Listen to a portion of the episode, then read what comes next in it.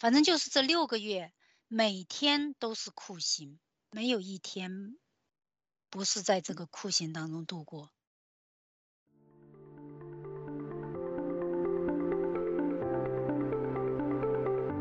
欢迎来到四零四档案馆，在这里，我们一起穿越中国数字高墙。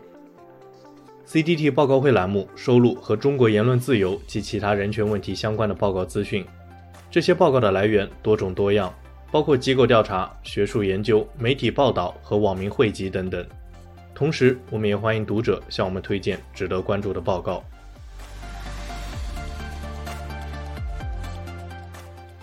今天我们来关注关于中国国际形象持续恶化，百分之七十五澳洲人视中国为军事威胁。安全生产月发生十七起事故，以及六月中国新增五十六名良心犯的相关报告。首先，我们来关注 PU 民调，百分之七十九民众担忧中国人权政策。知名民调机构美国 PU 研究中心在六月二十九日发布民调显示，在接受调查的十九个发达国家中，绝大多数人对中国持负面看法。多数国家对中国的负面看法处于或接近历史高位，并且这与对中国的人权政策的担忧有关。二零二零年，许多接受调查的国家开始对中国的看法恶化，并一直保持在高位，甚至有所增加。美国在过去一年更是达到百分之八十二的历史最高点。在亚太国家中，日本、韩国和澳大利亚至少有八成民众对中国持负面看法。只有在新加坡和马来西亚，超过六成民众对中国有好感。此外，以色列对中国的看法正反两面接近持平。另一方面，虽然多数国家的受访者对中国的看法负面，但大量国家的民众认为他们的国家和中国关系良好，特别是欧洲国家。而在新加坡和马来西亚，更有八成民众认为两国关系良好。根据调查，对中国看法负面，主要和对中国人权政策的担忧有关。百分之七十九的受访者认为中国的人权政策是一个严重的问题，其中更有百分之四十七的人认为非常严重。此外，负面看法也和担忧中国的军事实力有关。百分之三十七的人认为这是一个非常严重的问题，特别是在中国周边的国家，例如日本，百分之六十，澳大利亚，百分之五十七。和韩国百分之四十六。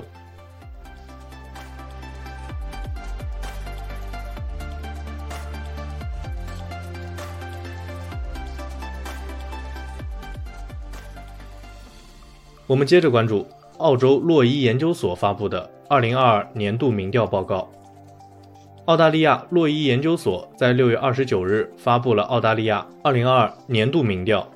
该民调从2005年开始，已经持续了18年，是澳大利亚最权威的民调之一，也是澳洲政府制定政策的重要参考。The chief responsibility for the current state of the relationship, though, lies with the men in Zhongnanhai in the leadership compound in Beijing. Their actions have changed the way Australians think about China. 其中，在涉及到中国的部分。澳洲民众在多项问题上看法负面，并呈现逐年恶化的趋势。对中国和中国领导人的信任、热爱和信心从2017年开始下降，并在2022年跌到历史最低点。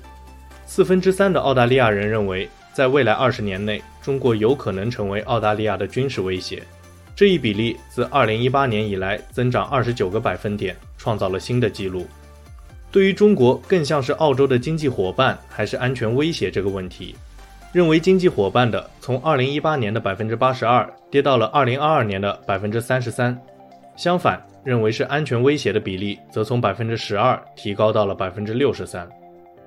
当被问到如果中美发生军事冲突，澳洲应该站在哪一边时，百分之五十一的人表示澳大利亚应该保持中立，比去年下降了六个百分点。而百分之四十六的人支持美国，比去年增长了五个百分点。其中，年轻人更倾向选择中立，中老年人则倾向支持美国。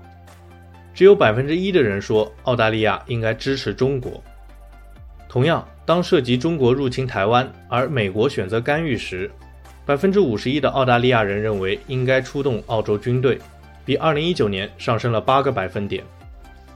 此外，百分之八十七的澳大利亚人表示他们关注中俄合作，其中超过一半，约百分之五十六的人表示他们非常关注两国之间的关系。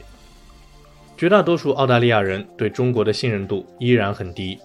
只有百分之十二的人说他们有点或非常信任中国，自二零一八年以来下降了四十个百分点。二零一八年，有百分之四十三的澳大利亚人对习近平在国际事务上做正确的事情有信心，而目前这一比例跌到了百分之十一。参考去年的报告，从二零一六年到二零二一年，在各项指标上，澳洲人对中国的好感度一直在下降。具体来说，导致对中国看法正面的最主要原因是曾经接触到的中国人约百分之七十六，和中国的历史文化约百分之六十八。而只有这两项指标，澳洲人看法正面大于负面。在剩下的指标中，包括中国经济增长、中国对澳投资、中国环保政策、中国政府体系和中国在区域内的军事活动，澳洲人的看法全部是负面大于正面。其中，澳洲人对中国看法强烈负面的主要原因是，中国在区域内的军事活动占百分之九十三，中国政府体系占百分之九十二。中国环保政策和中国对澳投资均占百分之七十九。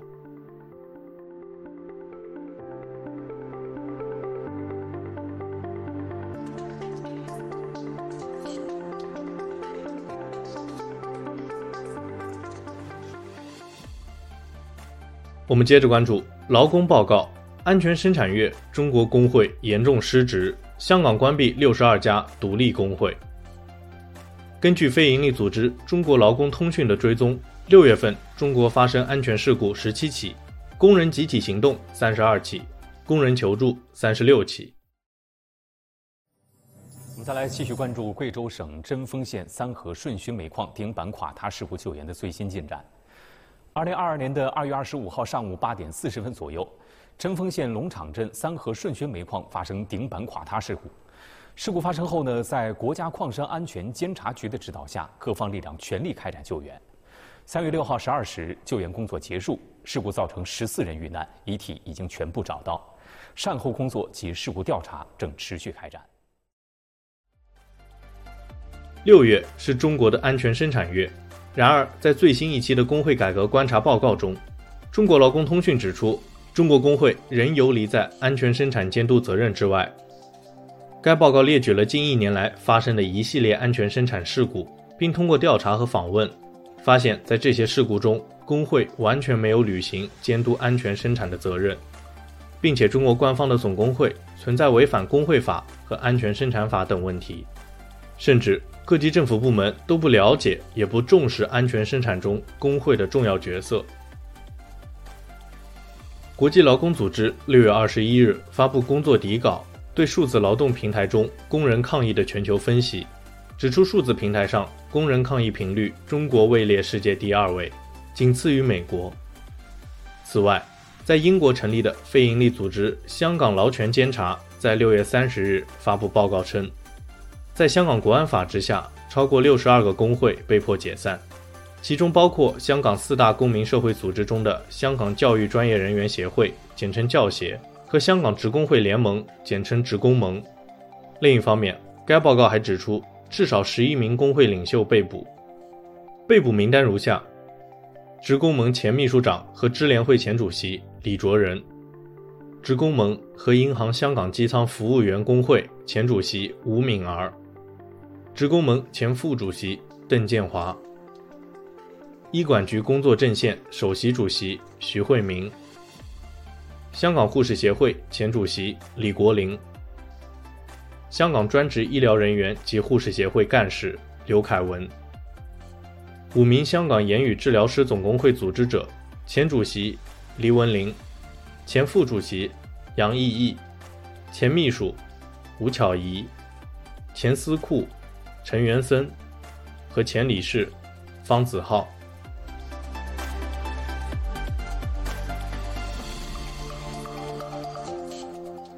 最后，我们来关注维权网六月中国大陆在押政治犯、良心犯阅读报告。公民维权志愿者联网组织维权网于六月三十日发布了六月中国大陆在押政治犯、良心犯阅读报告。根据该报告，本月刑满释放维权网上期名录中的二十四人及狱中死亡一人。本期新增五十六人被刑事拘留、强迫失踪、被精神病及判刑，主要原因是维权、发表不满当局的言论、人权活动。跟境外藏人联系和宗教活动等，新增五十六人名单及狱中死亡人员情况如下：一、刑事拘留、强迫失踪和被精神病十二人，名单如下：崔泰、徐光、王义飞、庞建、丁彦、叶洪文、吴永柱、张阅兵、孙富贵。王甘霖、张建忠、王刚。二、判刑四十四人，名单及刑期如下：曲家旺波，二十年；罗桑金巴，十九年；诺布顿珠，十七年；王洪兵，九年；乌成军、金永兴、卞立训，八年。山福莲、刘成金，七年；魏林，六年；刘甲兰，五年六个月；阿旺义熙、刘广友、张霞、李柱全、朱明兰，五年；图丹罗珠、吴启慧，四年六个月。张秀玲、张唐江、王景翠、曹长启，四年；郭秀海，三年十个月；杨兰英、张美玲、薛爱梅、帅慧兰、简兰英、杜志俊，三年六个月；王荣军、纳燕。三年两个月，宋昌平、潘冬梅、邢果花、孙鼎美、支万超、向东、刘荣先、徐桂珍、刘淑平、徐笑兰，三年；张成果，两年；张军，一年六个月。戴玉珍，一年。三，狱中死亡人员尹国志，辽宁省朝阳市建平县法轮功学员。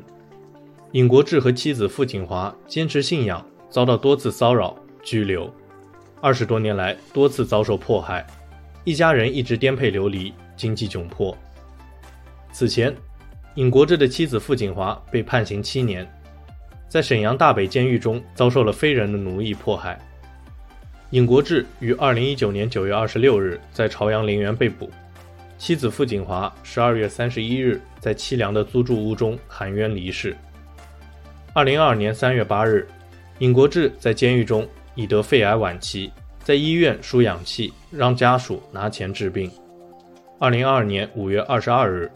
尹国志在沈阳第一监狱被迫害致死。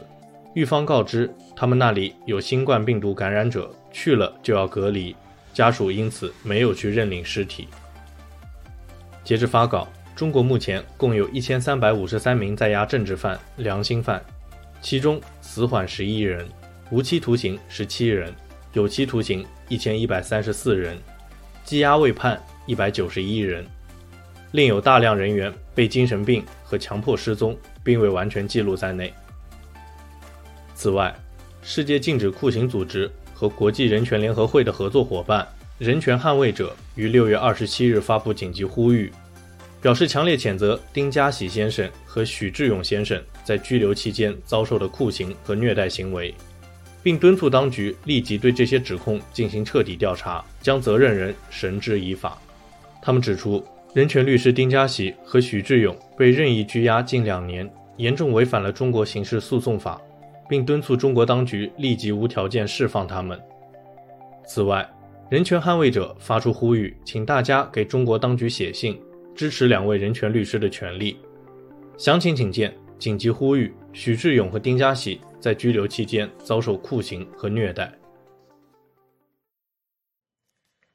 呃，倡导大家做公民，堂堂正正做公民。嗯。践行宪法公宪法规定的公民权利，履行公民责任。嗯。推动教育平权。嗯。实现子女就地高考。嗯。呼吁官员财产公示。在这荒诞的时代，这就是我的三大罪状。社会进步总得有人付出代价，我愿意为自由、公益、爱的信仰承担一切代价。无论这个社会怎么样溃败、荒诞。这个国家需要一群勇敢的公民站出来，坚守信仰，把权利、责任和梦想当真。我很骄傲在自己的姓名面前署上“公民”两个字，希望大家也这样，在自己的名字前署上“公民”两个字。只要我们大家团结起来，共同努力，把公民的权利当真，把公民的身份当真，共同推动。国家的民主、法治、公平、正义，我们一定能建设一个自由、公益、爱的美好中国。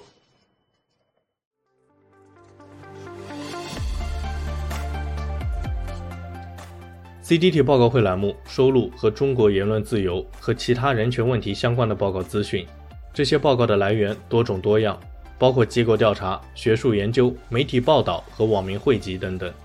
同时，我们也欢迎读者向我们推荐值得关注的报告。